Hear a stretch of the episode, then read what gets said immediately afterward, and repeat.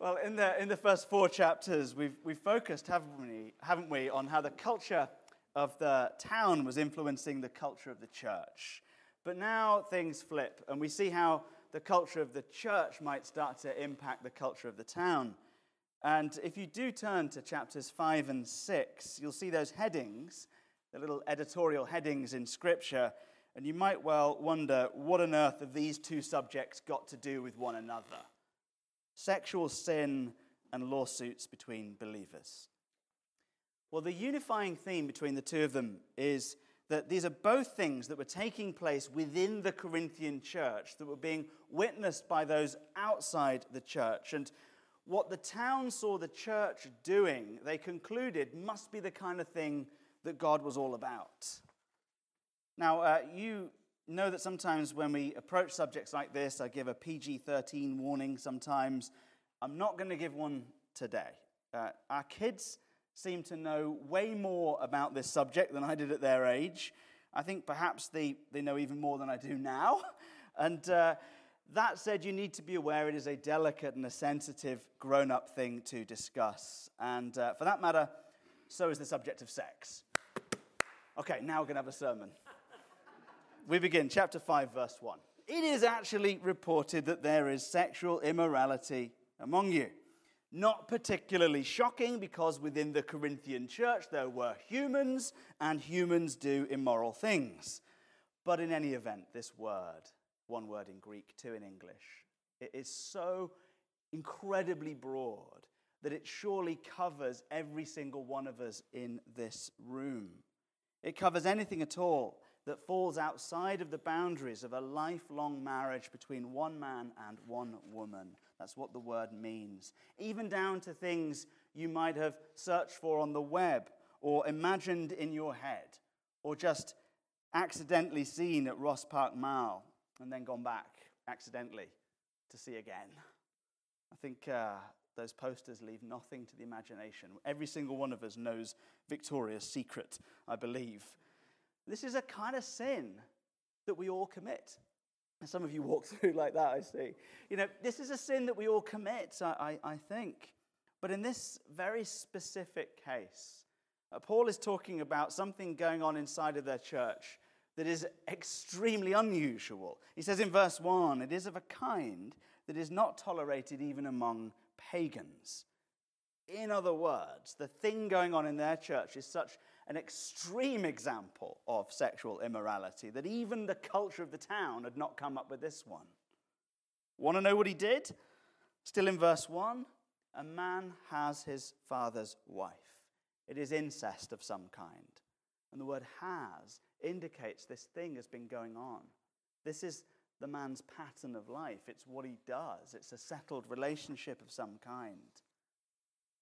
Like our world, the Roman world and the Jewish world both regarded this kind of thing as completely unacceptable. And yet, somehow, here we have the Corinthian church boasting about it. Verse 2 You are arrogant, says Paul. It's the same word that we looked at last week for puffed up and uh, swollen with pride. And uh, next week, we're going to examine the sin a little bit more carefully, and we're going to see some examples, perhaps, uh, of this same bracket of sins that are a bit more common in our world. This, I do believe, is a deliberately extreme example to make the point. But as we zoom in today, I just want you to note quite carefully Paul does not spend very long rebuking the man here, anywhere near as much time as he spends rebuking the church. Turns out the church has failed the man. The church has failed to hold this man to account. And of course, in failing the man, they failed themselves. They failed to grow up and be a mature church. And in failing themselves, they failed the town. The town is watching everything the church does and making conclusions about Jesus from the behavior of the church. Let's take these points in turn the man, the church, and the town. Verse 4 the man. When you are assembled in the name of the Lord Jesus, and my spirit is present with the power of our Lord Jesus, verse 5, you are to deliver this man to Satan for the destruction of the flesh. Now, when you think about helping people, I, uh, I'm going to guess that Satan and the destruction of the flesh don't really spring to mind. Uh, if you went to the ER, you would not expect it to be run by Satan or to have your flesh destroyed, would you? Unless, of course, you're insured by UPMC, then, uh, then you might. So, I actually thought it would be the sex stuff that got me in trouble this morning, Robert. I didn't think it'd be a joke about health insurance. Should I change it to NHS for the second service? Maybe that would feel a bit safer. I Don't think any of you work for them. Uh, abandoning the man to Satan for the destruction of his flesh is so that it's, uh, it means in order that. It's called a hina clause uh, in Greek. It means for the purposes of his spirit being saved in the day of the Lord. The whole reason why this thing is about to take place is for his own good. Now, his sin, extreme, unusual though it is, is no more of a barrier to salvation than any other sin at all that any of us might have done. And uh, the problem is not really his sin so much. The problem is his ongoing, very public willingness to do this sin and the willingness of the church to encourage him for doing it. So, as a very last thought, the church is called by the Apostle Paul to have an extremely uncomfortable meeting a conversation with this man about what he's up to. Note carefully, he's not going to be mobbed in the parking lot by a small group of very angry folks. Uh, he's not going to be the subject of gossip. He's not going to be the, the kind of the guy that everybody laughs at in the church. This thing is a very carefully organized event they are about to do. It is a regular assembly of the church. They're gathered in Jesus' name, just like we are now. It's a church service. That's the context. And that means, therefore, that the thing they're about to do takes place within the context of the Lord's Supper, of Holy Communion, the very meal where we are reminded of the grace of God, regardless of what it is that we have done. This meeting takes place within the context of biblical teaching, where the plain word of God is brought to bear.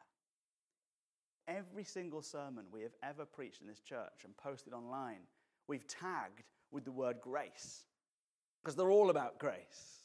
If they're not about grace, they're not sermons. And this meeting, as well as being in the context of Holy Communion and a grace filled sermon, is going to be in the power of Christ. It is going to be within the power alone in this universe that can heal and forgive and restore and reconcile anything at all whatsoever, regardless of what it might be. And when they do this thing, hopefully, when the man sees the seriousness of the church about this sin, and yet the seriousness of the church about grace, hopefully he repents and is restored and he comes straight to the table straight away. That's the aim. A conversation like this where you confront someone in public about their sin. It is only actually going to be possible in one of two types of church, I believe. Uh, an unusually cold and judgmental kind of a church with lots of legalism, where people are regularly shamed and spiritually abused like a cult. Or an unusually warm and gracious kind of a church where the most delicate conversations become the norm around a table like a family. Only in one of those two types of church can you talk about this kind of thing. Most churches often fall somewhere in between, and so they can't talk like this. Uh, in the Old Book of Common Prayer, uh, not the new version, but the 1662 version, uh, they had conversations like this all the time. It was built into the rubrics and the text of the liturgy. And uh, every single week before the, the curate, as he was called, uh, the, the pastor, presided at Holy Communion, he would be required to read out the names of those excommunicate out loud, just to make sure that person wasn't in attendance and didn't come forward. It's an extraordinary thing, isn't it, by our culture? But uh, they did this very serious thing for the good of the man. Outside the church, put out of the body, he will still have a God to worship but it will not be the God who died for him. It'll be the one that wants to kill him. He'll still have a pastor, But it will not be a servant pastor who puts him first. It'll be one of the many hucksters in the town trying to make money out of him. He'll still have a congregation, but it will not be the intimate congregation of grace that seeks his restoration and the salvation of his soul. It'll be the lost. It'll be a group that acts upon every impulse of their heart, whatever it might be. And sometimes those impulses will act against his consent as well. In that place of isolation, he will descend into something even worse. Until verse 5, it might destroy his very flesh. Then at rock bottom, at last, when there is nowhere else to go, at last, desperate, the hope is he might repent. This is a horrible thing to have to do. This is absolutely atrocious. Uh, could, could you imagine how gut wrenching it would be if we had to do that now this morning? And, and relax, we're not going to do it, uh, to my knowledge. but uh, could you imagine what it would be like to do that here? I can absolutely understand why no one and no church wants to have a meeting like this. In the Anglican Church, as well as publishing a list weekly of those who excommunicate, we have several specific events designed to kind of build a route back for people like this. The Ash Wednesday service that we'll celebrate in uh, a few days' time was specifically designed to restore those who were excommunicate. The notorious sinner was called back. We go out of our way to restore the person we've expelled, and we never, ever give up. We do it all the time. Uh, no, no matter how awful it would be, though, it is better for the man to be treated this way than to be lost for eternity thinking somehow he was okay. The man. Uh, second point, in avoiding the uncomfortable meeting, they've really failed themselves. The church has failed to help anyone, actually, in avoiding this uncomfortable meeting. Because, in my experience, what will happen when we start to get serious about sin and we, we talk to one another like this is the whole culture of the church will start to change for the better. For my own part, if, if I knew that I was going to have to get up today and excommunicate a member of the church, then I would begin my day with a very serious confession of my own sins. There's no way I would hold a meeting like that unless I'd first gone to uh, the other pastors or the eldership of the church and just taken my spiritual grocery bag of filth and dumped it all out in front of them all to see. Because otherwise, I'd be a hypocrite. This word covers me. I'm a sinner too. The more confessional we become, the less judgmental we become. When someone makes themselves vulnerable like that and shows what they have going on, people tend to soften, not toughen up.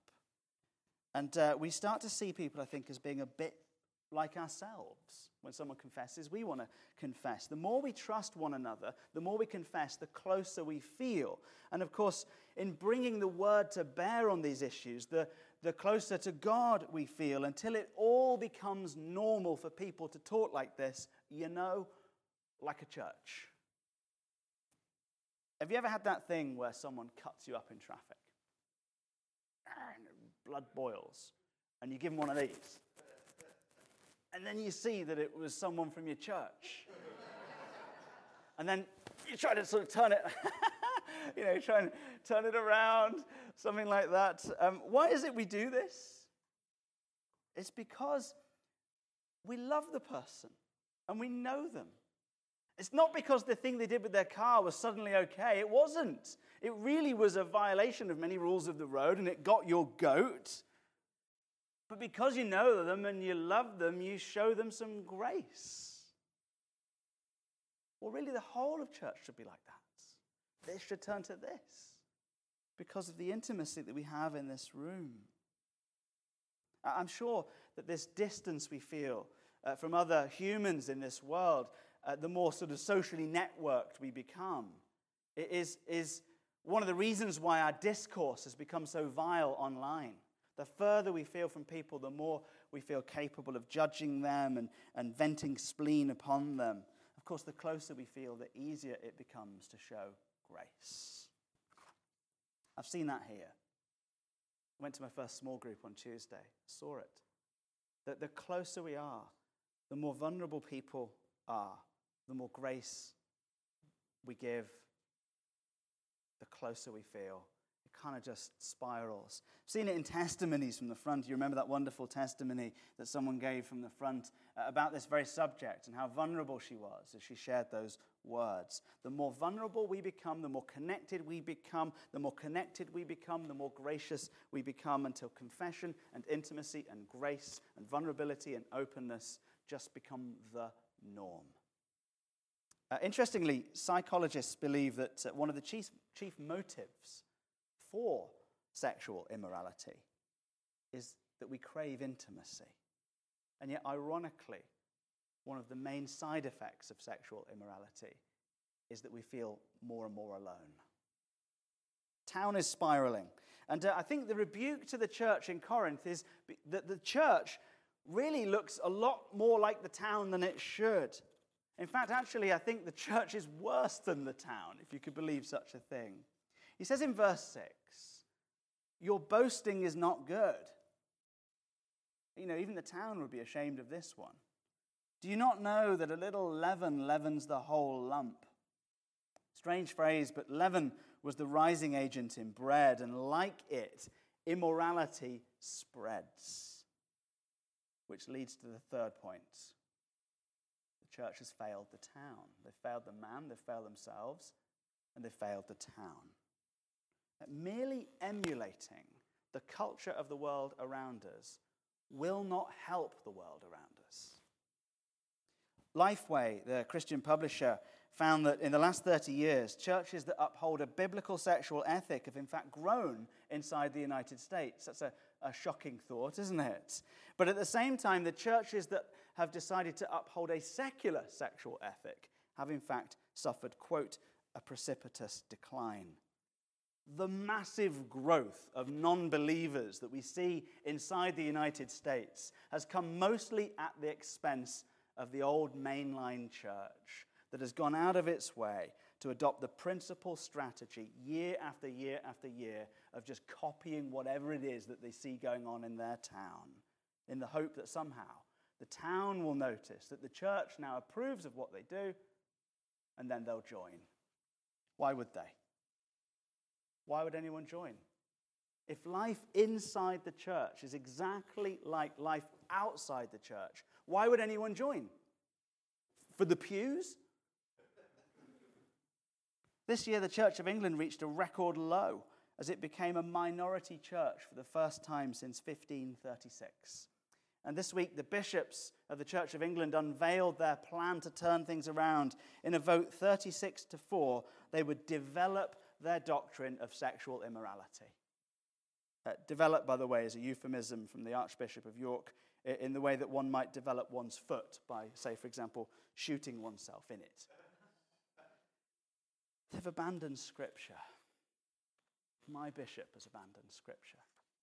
He's given up on the revealed Word of God. And having read scores of articles and internet posts on this subject in the last few weeks, ironically, the people most hurt by this change are the ones that I genuinely believe the bishops were trying to love. The secular world is hurt that the move does not go far enough. And the members of the church are hurt because they've been trying to live God's way and now they feel tempted by the overseers of the flock. The church has failed the man, it's failed itself, and now it's failed the town because it's exactly the same as the town. That's the issue. Now, as we get to chapter 6, lawsuits against believers, you still might be saying, well, what is the link? How do we get from sexual immorality to litigation? Uh, let me tell you, I work for an international law firm. The link is closer than you might think. But I suspect Paul's point is that if we learn to have uncomfortable conversations inside the church, about the most culturally sensitive and difficult and delicate and grown up subjects that there are, then we're going to create a roadmap to resolve absolutely anything at all. In chapter 6, because everyone did their own thing, when members of the Corinthian church were in dispute over something trivial, like money or land or a deal or something like that, uh, if they were innocent and being victimized by the litigation, they just assumed that the church wouldn't care, that it wouldn't be able to help, because it never talks about anything difficult. Uh, if they were guilty and they were using litigation to bully someone else, they assumed that they'd get away with it because the church would never hold them to account. If the church dismisses big problems, surely it will dismiss the little ones too. So, what they did is they gave up on church. They went outside to the secular courts.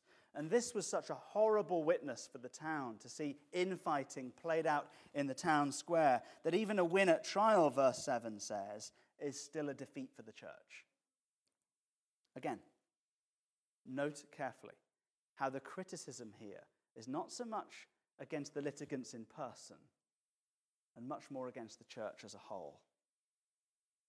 The world is watching us. They've almost stopped watching us.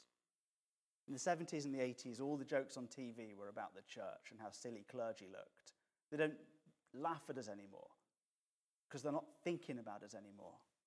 We've almost become irrelevant. And if they're asking any questions about the church at all, it is do we have anything special to offer? Anything unique? Or are we exactly like everyone else? Like Corinth, our town our world is desperately enslaved and it needs the church, needs grown up talks. Uh, it is estimated that 30 million Americans actually live with a sex addiction. And symptoms include depression, body image dysphoria, anger, dissociation, neglect of family, work, even self, and crushing isolation. 30 million people in our country live like this. I suspect that's a conservative estimate. Do you think that technology is helping this trend in any way? New subject. It's also estimated there are about 40 million lawsuits in the United States every year.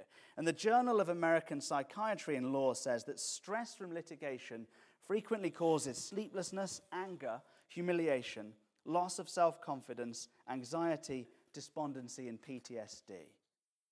There is a clear link between both of these things and lives that fall apart. Both of these things lead to more division, more isolation, more loneliness, more shame, more loss of hope, which leads us back to seeking comfort in the very things that were making us feel this way in the first place a spiral. By the way, church, what a sermon before we get proud that somehow we're the goodies in this scenario, statistically, the incidence of these things amongst churchgoers and non churchgoers are more or less the same. Perhaps that's because in many places the church and the town are more or less the same. Paul calls us back to Jesus. Our sin might be the same as anyone else's. But our hope is unique. We still have Jesus. He calls us back to Jesus, calls us back to the God of grace, calls us back to that God that says, regardless of what you've done, there's no condemnation for those who are in me, who are identified with Him and washed by Him and saved by Him. Our hope is unique. And if the church would just be the church, stop judging outsiders and boast about Jesus, Think how many people might be set free. Let's pray.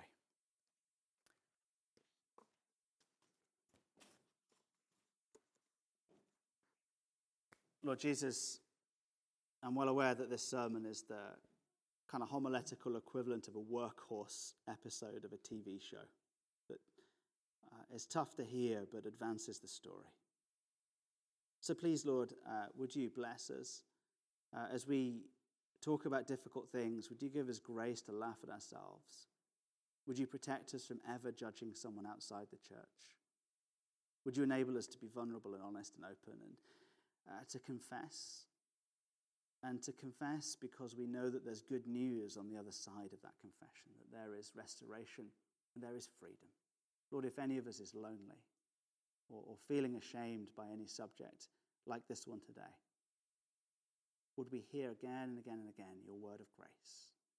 In Jesus' name, amen.